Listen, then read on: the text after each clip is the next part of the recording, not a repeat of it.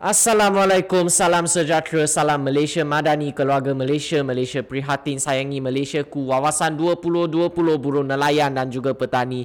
Salam sejahtera kepada pendengar-pendengar yang di luar sana. Terima kasih kerana mendengar kepada podcast YBNU yang baru nak up. Saya host tetap anda, nama saya Yuki dan ini sahabat saya. Nama saya Asia.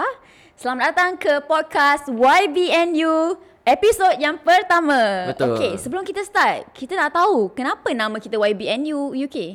Um, benda ni senang sebab kami budak yang baru, kami bergerak laju, kami nak jadi maju dan kami ingin belajar. So jadi kami bukakan satu satu platform podcast yang kami boleh belajar dan juga untuk penonton-penonton untuk belajar sekali dengan kami. Ya betul. Jadi ia merupakan satu platform untuk kita membincangkan isu-isu menarik ya. Contohnya isu politik, isu sosial, ekonomi dan sebagainya. Ya, dengan sesi yang penuh santai. Kita tak nak serius sangat kan. Okey jadi uh, tetapi podcast ini penuh dengan input dan juga pengajaran. Okey. Dan um, di mana anda boleh mendengar podcast YBNU ni? Ah, boleh dengar kat Spotify, kat YouTube, kat Apple Podcast kat dan boleh juga tengok snippet-snippets and Betul. uh, and the highlights in our social media seperti Instagram, Facebook, X, YouTube, Twitter, Ya. mana-mana kat TikTok juga. Uh, wherever wherever you are, we will be there. Ya, jangan lupa untuk mengajak rakan-rakan anda, keluarga, jiran, semua untuk turut follow, komen, share dan juga subscribe semua platform-platform kami. Dan jika anda mempunyai bisnes um, ataupun servis, produk yang anda ingin menaja uh, kami punya episod, jangan lupa untuk kontak kami di email bawah ataupun boleh kontak mana-mana social media kami. Ya betul dan jika anda seorang talent ke anda seorang budak yang baru nak up juga Ya. ya, budak baru nak up juga Kita mengalu-alukan ya. kita mengalu-alukan boleh hubungi kami kini boleh hubungi kami melalui uh, email yang berada kat bawah ataupun boleh hubungi kami kat media sosial kami Betul dan kami akan bagi hint untuk episod yang akan datang. Jadi kalau anda ingin menghantar stories ataupun menghantar apa-apa idea, boleh hantar di social media kami. uh, biar je hantar kat uh, social media ruang komentar kami baca yeah, our DMs open, okay? so without further ado Without further ado, kita ingin memperkenalkan guest speaker pertama kita untuk episod kali pada kali ini iaitu Adam Azrai. Okay, tepuk tangan. So- Alright. so Adam Oh, before that, Ya. kita nak memperkenalkan dulu Adam Azrai ni siapa? ah yes so Awak- tahu uh, tak? who, who is Adam Azrai Who is him actually? who is this? Who is this? Um, our speaker today, right? Is a policy researcher. Dia ialah seorang penyelidik polisi. Jadi boleh tak Adam mm, introduce sikit yourself? Ya, ya, Ceritakan yalah. background anda. Betul? Audience tak kenal, saya tak kenal. Cuba introduce Kami sikit. nak tahu ni. Betul. Uh, saya Adam Azrai, panggil saya Adam. Saya seorang budak baru nak up juga. Sebab tu saya datang podcast ni. Uh, so again saya seorang policy researcher dan uh, dalam kerja saya kerja dalam bidang politik. Saya merupakan seorang special officer untuk seorang YB. Uh, nama YB tu kita simpan dulu. Uh, siapa yang tahu dia tahu, siapa yang tak tahu uh, Yang tahu je tahu, ah. Faham lah. Ha, Sesuai yang tahu je yang tahu, sesuai dengan uh, kita punya podcast YBNU. Ya betul. Ah. Betul betul. So, um, Tadi y, uh, UK ada nak kata something pada Adam kan? uh, betul because I wasn't really happy with Adam coming to our show. Kenapa saya tu, Yuki? saya memang tak uh, tak suka lah. Sebab um, muka saya handsome, tapi Adam muka lagi handsome pula and he's going to steal away all the spotlight. Tak ada orang nak follow IG saya lah. Oh eh. nak lawan lah ni. Ah, so kalau kalau rasa Yuki yang handsome boleh tekan like, kalau yang rasa Adam handsome boleh komen. Okay, sila komen banyak-banyak ya. Sila komen banyak. Uh, that that won't happen. lah. Okay, so jadi let's- kita akan kita akan siarkan di next episode siapa yang menang sebenarnya. Okay, tak apa. Let's hold on for that um, for the moment. Um, okay, kita ingin meneruskan lagi uh, sesi kita pada kali ini dengan segmen seterusnya iaitu kita akan membicarakan satu isu yang cukup hangat. Ya, yeah? jadi anda semua jangan ke mana-mana. Sila tunggu sebentar. Kita akan ada short break dan kita akan kembali selepas ini.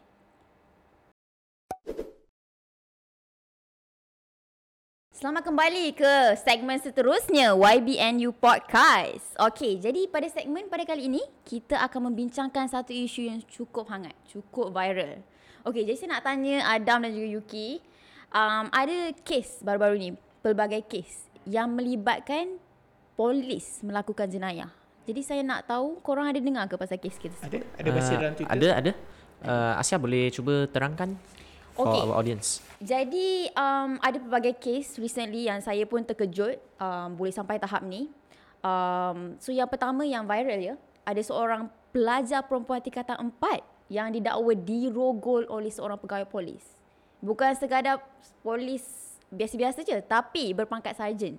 Dekat mana tu? Ya, ni berlaku di Perak. Biar betul. Ya, betul. Sarjan. Sarjan. Hmm. Dan bukan satu kes rogol je. Ada banyak lagi kes rogol within few weeks, within few months saja. Uh, akhir tahun lepas juga awal tahun ini. Dan um, kita ada juga kes kematian pelajar so, uh, pelajar so, uh, berusia 17 tahun yang maut Hmm, dilanggar ya. kereta. Tingkatan lima je lah tu. Ya. Ya, betul. Dipandu oleh seorang pegawai polis. Jadi ini sangat menyedihkan um, dan saya nak dengarlah um, apa pendapat Yuki dan juga Adam. Pertama sekali saya ucapkan uh, uh, ucapkan salam takziah kepada kepada keluarga uh, pelajar tingkatan 5 tu yang di, dilanggar oleh polis. Uh, salam takziah kepada keluarga dan semoga uh, semoga dipermudahkan segala urusan. Dan seterusnya saya saya rasa sangat marah sebab police are meant to protect the people. That is their job, that is their duty to protect the rakyat. But when police commits an offence, commits a crime against the rakyat, and who who should we call? Kita rakyat, who should we call?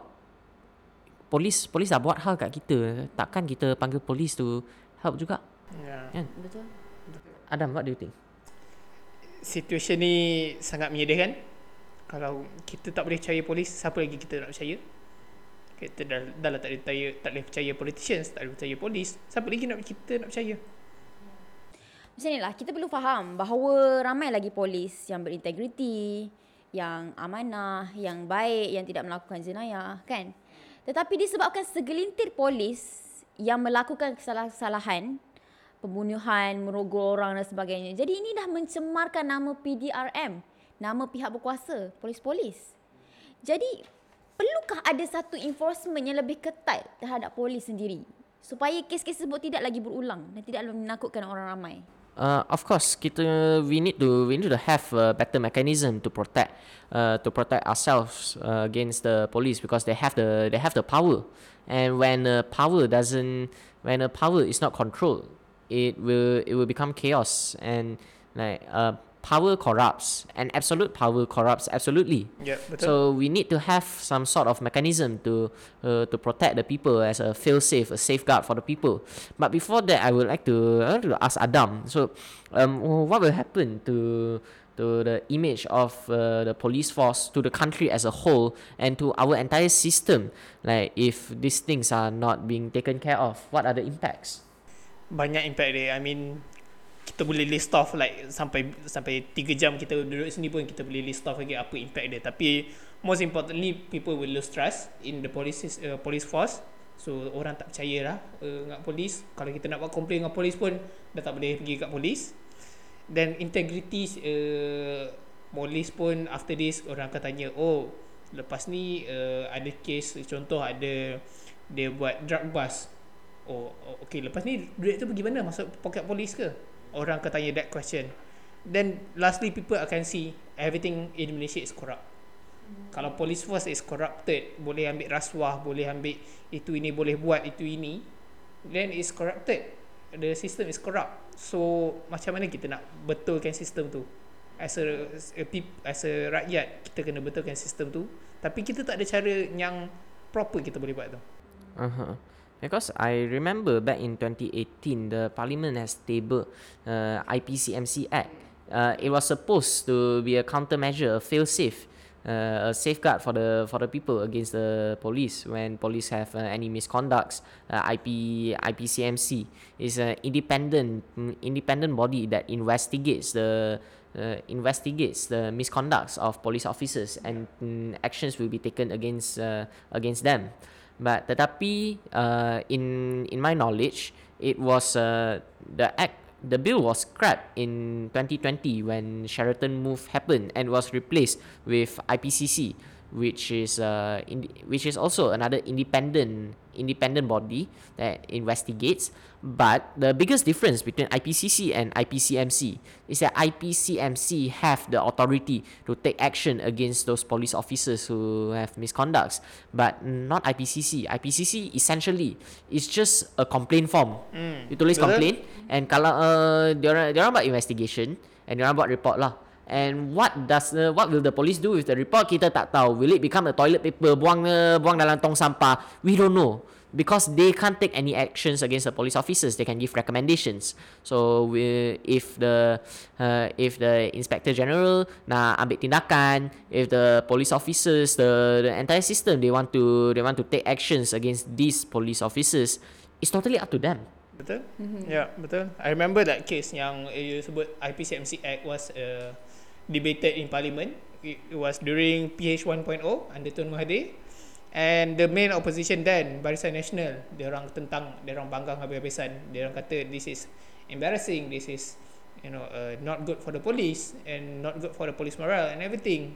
So memang uh, dia orang banggang habis-habisan and eventually the government then dia tak jadi buat and they scrap the whole thing and then during Perikatan Nasional 2020 it was introduced again uh, as IPCC like what you said so memang dua dua benda yang amat berbeza tapi eventually it's uh, going nowhere lah. Betul. Okay, maybe sudah ada badan tertentu kan uh, yang untuk menguatkuasakan undang-undang tersebut. Tetapi kalau tidak ada keberkesanan dan macam mana kita nak menghindari kes-kes tersebut daripada terus berlaku. Dan saya ingin sentuh satu um, um, isu di sini iaitu pen, pemantauan terhadap polis sendiri. Dan sejak akhir- akhir-akhir ini saya ada baca satu berita daripada PDRM yang sudah mewajibkan untuk memakai kamera badan iaitu BWC untuk polis. Uh, jadi apa yang berlaku di lapangan um, akan direkodkan uh, supaya polis-polis tersebut tidak lagi you know akan melakukan jenayah suka hati mereka kan sebab everything will be recorded. Ya. Yeah. And setiap perkara akan dilaporkan dan polis juga hanya dibenarkan untuk membawa RM100 sahaja di lapangan supaya tidak berlaku lagi rasuah. Kan? Jadi, okey cakap pasal rasuah lah kan. Um, jadi sejak akhir-akhir ini saya ada mendengar satu kes tentang polis memberi rasuah kepada foreigner. Memberi rasuah? Ya. Yeah. Menerima. Uh, sorry, Menerima. menerima, menerima rasuah. Maafkan saya. okay, jadi um, korang ada dengar ke isu ni? Oh yes, I'm I'm familiar with the I'm familiar with the with this case. Sebab dia kat YouTube a foreigner couple. Dia orang datang Malaysia they tak tahu sewa sewa van ke bawa van sendiri. They were driving they were driving down the road and they were accused of uh, speeding like driving a 70 km per hour in a 60 km per hour uh, zone. And polis uh, polis kata lah so nak kasih saman RM300 so kena kena balik balai dan kena bayar RM300 tetapi uh, anggota polis dan pegawai tu dia memang baik hati. Dia kasih dia kasih diskaun dan tak payah tak payah susah-susah turun balai. Terus bayar on the spot saja. RM100 bayar on the spot dah boleh settle. Kalau bayar di balai berapa kena bayar lagi? uh, 300 Tiga, okay, tiga kali ganda ya. So ada diskaun ramah pula kat sini. Diskaun ramah but uh, saya saya rasa um, dia kena scam lah sebab um, you ambil saman you tunggu tunggu discount season uh, 70% diskaun dapat lagi banyak diskaun. So bayar 100 rasa macam tak best lah. Kena scam Tapi, lah sikit. tapi cuba you fikir kenapa dia ada diskaun RM200 from 300 to 100 dia ada diskaun semata-mata untuk tak pergi balai je. Kenapa eh Siapa yang ambil duit tu sebenarnya? ha, rasa pelik juga betul like uh, yang bayar masih, masih kena bayar tapi kenapa bayar 100 saja dan 100 tu pergi mana Dan tak dapat receipt ke apa, tak ada tulis, Receipt you know, tak tak ada, ada. tak ada Ah. laporan apa semua. Kertas Jadi saman duit, tak ada. duit tu ke mana? duit so sebab tu lah dia ada diskaun 200 kot so 200 tu is a receipt punya ni harga receipt ah Oh, harga receipt kat situ. So tak nak Okey. receipt 100 cukup lah. oh, macam tu okey faham faham Oh, ada diskaun pula. Lepas tu kena pula dekat foreigner kan. Jadi perkara ni dah memalukan imej negara kita lah. Imej polis-polis di Malaysia. Dan saya bukan dengar satu kes ni saja, ada banyak lagi kes. Malah kawan-kawan saya juga memang ada yang bayar 100 saja di lapangan atau bayar sedikit saja waktu tu dan mereka tak perlu pergi ke balai polis. Betul. Jadi isu isu rasuah ni makin menjadi-jadi ya di kalangan polis. Betul. So like going going back to the point where Yeah. you where the police officers pakai body cam. Okay. Uh, this kind of issues boleh boleh dielakkan. So um so from this we can uh, we can wrap up lah. Although although having the body cam like um having a body cam but when we uh, when we do not take action against uh, police officers who have misconducts and anything je. It it has no use. But of course it is a very good initiative a good first step in the in the road towards a towards a better system better police system in Malaysia. Uh, there are a lot of flaws that needs to be fixed. But nevertheless it is still a very good initiative and we have to applaud uh, we have to applaud the ministry for for taking this action lah congratulations to them Betul, tapi saya juga merasakan bahawa perlu ada pemantauan yang lebih ketat uh, kepada polis-polis, kan? Um, sebab kes-kes tersebut dah semakin menjadi-jadi. mm-hmm. Okay, jadi untuk wrap up lah our issue pada kali ini. Jadi ada kata-kata terakhir daripada Yuki ataupun Adam? Saya rasa inisiatif apa yang kerajaan nak buat, kerajaan sekarang nak buat bagus tapi dia kena ada mekanisme untuk make sure apa yang uh, jadi dekat police officer tu betul-betul jadi. Contoh kalau police uh, officer tu ambil rasuah, dia tak akan ditransfer, dia tak akan di uh, you know pindahkan di uh, sementara ke apa ke, dia akan ada action yang berkekalan. Contoh Pecat. dia ya, dia Ya, akan kena betul. pecat, dia akan kena pension dia akan ditarik balik semua. Dia kena ada mekanisme tersebut sebab kalau tidak dia akan pergi tempat lain and then dia akan buat benda sama. So dia kena ada uh, consequences yang betul-betul uh, everlasting. Standardized action lah Yeah. juga. Betul. Okay. Tak apa. I think we can uh, we can move forward to the next chapter, and we will go for a break session, and we will we will be back very soon. Jangan ke mana?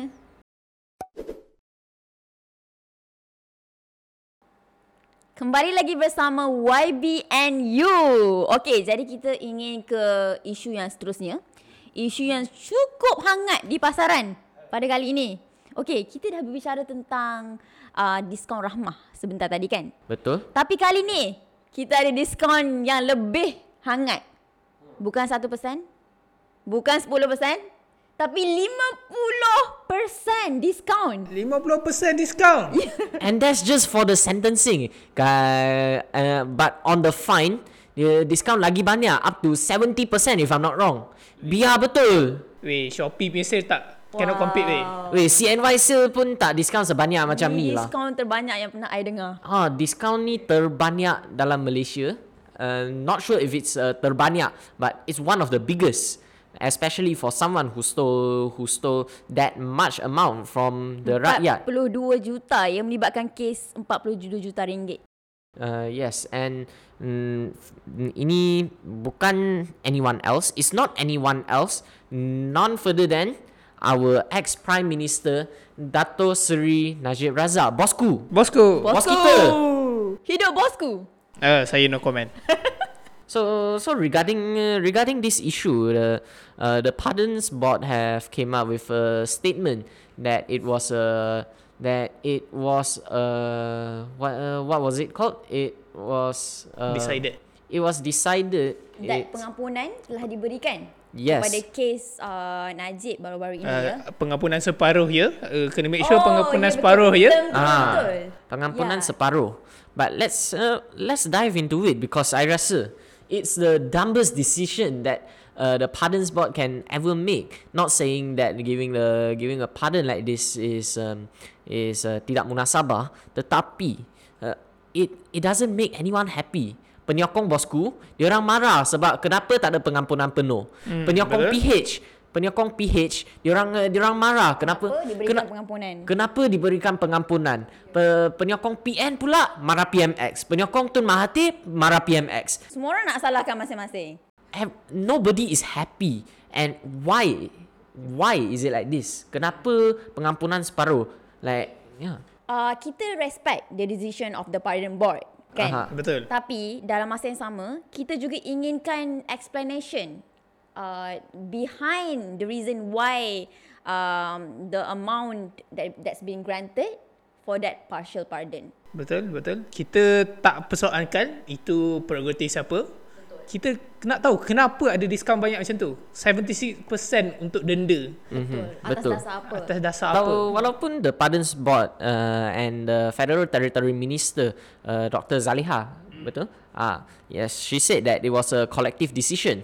Walaupun it was a collective decision and tetapi uh, peguam peguam Dato Sri Najib Ya, uh, betul. Tan Sri Syafi. Aha, Tan Sri Syafi kata um, Tan Sri Syafi kata bahawa dalam meeting tersebut that, uh, Dr. Zaliha uh, is against the idea of giving pardon to Bosku and this comes to uh, this comes to um, a conflict lah where where Dr. Zaliha said it was a it was a collective decision but Tan Sri Syafi said it uh, said that Dr. Zaliha is um, Tapi pelik juga eh. Tan Sri Syafi tu dia sebenarnya peguam Datuk Sri Najib. uh-huh. Tapi dia dapat tahu decision uh, Pardons Board ni. Macam mana? Dia ada dalam Pardons Board ke? Rasanya saya... info tu boleh. Ah, macam mana info tu dia boleh dapat tu? Betul. Tu tu saya rasa pelik. Dan saya nak sentuh juga uh, sebuah parti politik yang yang relatively new, uh, parti muda. Sebab uh, parti muda juga men, uh, mendesak bahawa Dr. Zaliha untuk meletak jawatan. Dr. Zaliha Dr. Zaliha have to take responsibility re- regarding that because it was a collective decision. When uh, when there is a collective decision, they have to take collective responsibility. You cannot you cannot say it's a collective decision but you don't want to take the responsibility. Diorang semua yang ambil responsibility but the decision is collective. Uh-huh. So so the so the parti muda mendesak Dr. Zaliha untuk meletakkan jawatan. But according to what Tan Sri Syafi yang kata, if that was true, if what Tan Sri Syafi say is true, uh, I feel, saya rasa Parti Muda harus uh, uh, Parti Muda has to apologize to Dr. Zaliha. Like if that was true. But uh, we don't know if what Tan Sri Syafi said is true or not. We have not yet to uh, there's no verification whether it is true. Tu masalahnya sebab kita tak boleh verify apa-apa. There is no not even explanation about what actually happened, what actually been discussed. Kan? Jadi um, ini membuatkan ramai tertanya-tanya. Rakyat pun confused, you know. Orang yang support Najib, orang yang tak support Najib pun, you know, ada pendapat masing-masing. Jadi perkara ini tak akan selesai dan dia akan memberi kesan kepada sistem um, negara kita, permasalahan sistem law kita, sistem politik kita sebab isu ini ialah sebenarnya bukan it's not a legal issue. What do you think? What issue of this actually? Dia sebenarnya isu politik lah. Uh, when it comes down to it, isu politik lah. PH, uh, of course dia tak nak Najib keluar. Tapi Barisan Nasional, dia punya partner dalam government uh, sekarang, kerajaan perpaduan sekarang, of course dia nak Najib keluar sebab Datuk Seri Najib ni dia punya savior, dia punya messiah, dia punya bosku. Dia boleh tarik uh, uh, ramai penyokong untuk undi Barisan Nasional uh, masa election. Tapi kita kena tanyalah dia orang untuk pe- uh, Pakatan Harapan sekarang. Yang dulu lawan korupsi yang dulu masa berkempen uh, PRU 15 dia kata satu undi Zahid satu, uh, satu undi KJ satu undi Zahid. Satu undi Zahid maknanya satu untuk satu undi untuk Najib. So maksudnya uh, kalau undi Barisan Nasional dia akan berjuang sampai habis-habisan untuk Najib dibebaskan. Tapi sekarang benda benda dah jadi. Tak kisahlah half pardon ke full pardon ke tapi benda dah jadi. Dalam masa Pakatan Harapan dalam kerajaan jadi kita kena tanya, Pakatan Harapan ni apa sebenarnya dia orang nak uh, perjuangkan? Nak lawan korupsi ke nak uh, ni kan naikkan Anwar je? Itu yang kita nak tanya. That's the point that we want to discuss today. The credibility against the corruption. So that's what we want to um, be against that, right? Uh, betul. About the corruption. For me, for me, it's about sending a message. Uh, the the pardon is sending a very big message to the to the people, to the rakyat, where where where they say like, tak apalah you curi duit rakyat, tak apalah you take you take bribes, tak apalah you you are behind all this uh, conspiracy. Uh, like as long as as long as you are an ex prime minister, as long as you have some contributions to the country, kononnya, you you will walk free. As long And- as you have uh, friends in high places. Betul, you can you, you can walk So, out free. Uh, the laws of the commoners does not apply to the elites. This is the message that they are sending This out right now, like it or message. not. Yep. This is the double standard that we are facing in Betul. this world today. Um, Ya, jadi kita ada melihat kes baru-baru ini um, seorang wanita ya yang telah mencuri roti tak silap saya. Hmm. Betul. Kan? Yang dipenjara dipenjara berapa bulan? 18 bulan? Uh, A few months, right? kalau tak salah beberapa bulan lah. Beberapa bulan di penjara. Okey, jadi kenapa okey, ada sesengah kes uh, yang dilakukan oleh rakyat, rakyat biasa, kan? Tetapi mereka di, diberikan hukuman yang yang sebegitu tinggi untuk kesalahan mereka. Betul. Okey. Tetapi uh, untuk yang corruption dan sebagainya oleh politician uh, terdapat double standard yang kita tengok sendiri ada dalam trend Uh, Ah, betul. kerap sekali berlaku dan uh, kita tak boleh nak guarantee yang uh, kes sebegini tak akan berlaku untuk politician-politician lain. Kan? Jadi macam mana kita nak menghindari corruption dalam sistem politik negara kita? I mean, we have seen a pattern where Zahid dapat DNAA, bosku dapat pengampunan. So who who is coming next? So uh, regarding the regarding the seorang wanita yang curi roti tu, so like it's very sad to see lah because uh, rakyat uh, curi roti dapat hukuman, tapi curi duit rakyat dapat pengampunan. Pengampunan. Hmm. Betul. Biar betul. Hai, dia rasa macam saya saya sejujurnya saya dah give up dah apa nak duduk di Malaysia nak nak pindah lah nak rasa macam baik keluar je dari Malaysia loss tak membantu saya baik keluar je But that uh, that is the goal. That is their goal. That is their for, goal, betul? For the for the youth to give up on Malaysia. Adakah kita boleh menghentikan trend tersebut daripada terus berlaku? Sebab kita nampak satu corak pemerintahan kan mm-hmm. di mana okey mereka melakukan kesalahan yang sangat besar. Yang it's like un, tak boleh nak imagine lah. Mm. because this is one MDB case right? I know it's involving like 42 millions but still millions. It involves millions of money. Duit rakyat. Duit kita semua anda semua. Betul? Yeah, just for your knowledge, we are uh, we are all still paying for for the debts of 1MDB, for for the debts of what Dato Sri Bosku yang uh, melakukan. We are we are still paying for it. and our children and our grandchildren will pay for it Tak masuk akal. Why do we It's have just to speechless lah kan Yes, Yeah. when uh, when someone committed such offense, when someone stole that much money and we have to pay for it, and diorang dapat discount lagi, they don't have to pay the full amount, bayar bayar like 30% of the of the amount dah cukup. Like tak masuk akal. It's not uh, tak munasabah. Of course, we respect the decision of the of the Yang di-Pertuan Agong yang memberikan pengampunan. But what we want to know is what is the decision? What is the what is the advice given by the Pardons Board?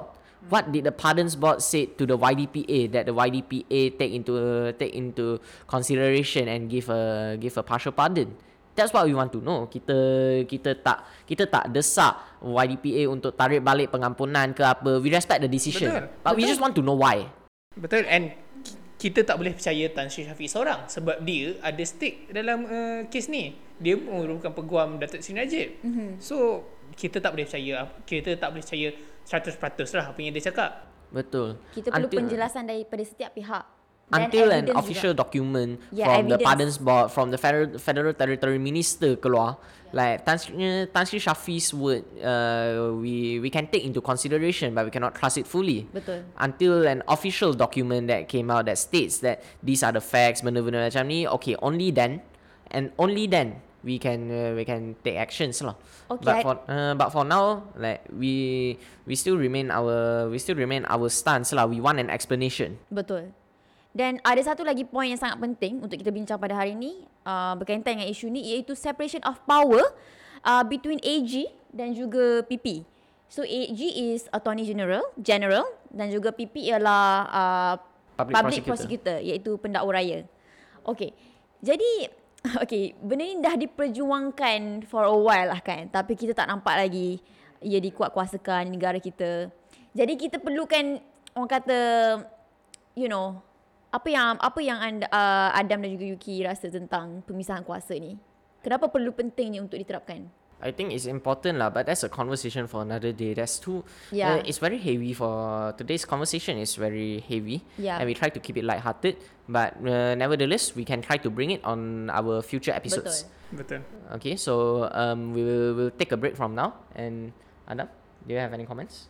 um, Yes, ap- uh, apa yang Yuki cakap tadi, uh, pemisahan kuasa AG and public prosecutor isunya berat. So saya harap uh, jemput lagi in the future untuk uh, saya bincangkan pasal isu ni sebab saya pun ada pendapat saya dan dah kita tunggu untuk episod yang seterusnya lah. Ya, so itulah hint untuk kita punya next episode. Ah, okay. So kalau anda nak menghantar idea ataupun cadangan, uh, jangan lupa untuk contact kami di social media. Kami akan menerima story-story anda uh, dan juga kita akan bincangkan perkara ini di next episode kita. Okay. Okay, we will take a break and we'll continue in in a bit.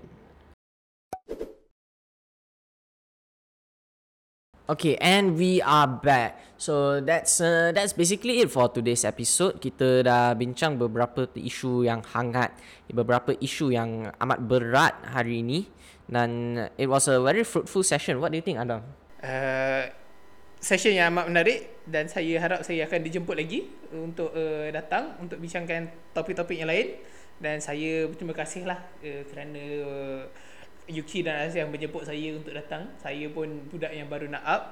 So Kita sama-sama baru nak up ya ya. betul betul. Okay, saya nak ucapkan terima kasih kepada Adam Azrai datang jauh-jauh ya. Terima untuk- kasih, saudara Adam. untuk menyemarakkan lagi kita punya podcast uh, pada episod ini. Uh, dan kepada pendengar-pendengar, kita nak juga tahu apa feedback uh, kamu semua tentang podcast pada uh, series kali ini.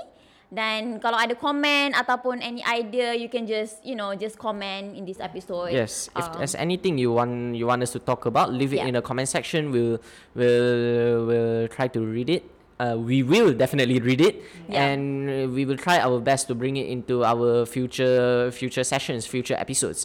Betul. And if you have any ideas, leave it down. You if you want to be on the on the show, uh, drop us an email. Yeah. If you if you have any product or do you have any services that you would like to uh, that you would like to promote on our show, uh, do reach uh, reach out to us on our email or our social media as well. And I think that sums up for today's Ya, episode. Dan YBNU akan ditayangkan setiap dua minggu. Jangan lupa untuk menonton penuh episod kami dan um, follow kami di social media. Dan Yuki akan mengakhiri episod kali ini dengan satu peribahasa yang cukup menarik ya. Uh, satu peribahasa, uh, peribahasa ni senang. It's uh, it's called um, it's called Wang En Fui. Wang and Fui. Wang Wang En Fui. Ah yeah, Wang En Fui. Basically, it's something that the uh, something that people people say a lot about Dato Sri Najib Razak. What we're doing to bosku, like kita melupakan jasa dan kita melupakan jasa bosku kepada negara kita. Uh, but it doesn't apply lah. You ada jasa, you ada jasa. Like we we thank you for that. But you you buat salah, you tetap salah. Betul. So it doesn't apply this Tidak mengira peribahasa. siapa, kalau dah salah tetap salah. Betul. Okay. So that's a message that we want to send today. Alright, thank you so much Yuki for the Chinese proverbs. Okay, so we want to wrap up today's session. Thank you so much everyone for listening. Thank and you. Hope to see y'all soon. Okay, thank you. Terima kasih. Bye bye everyone. Have a nice day.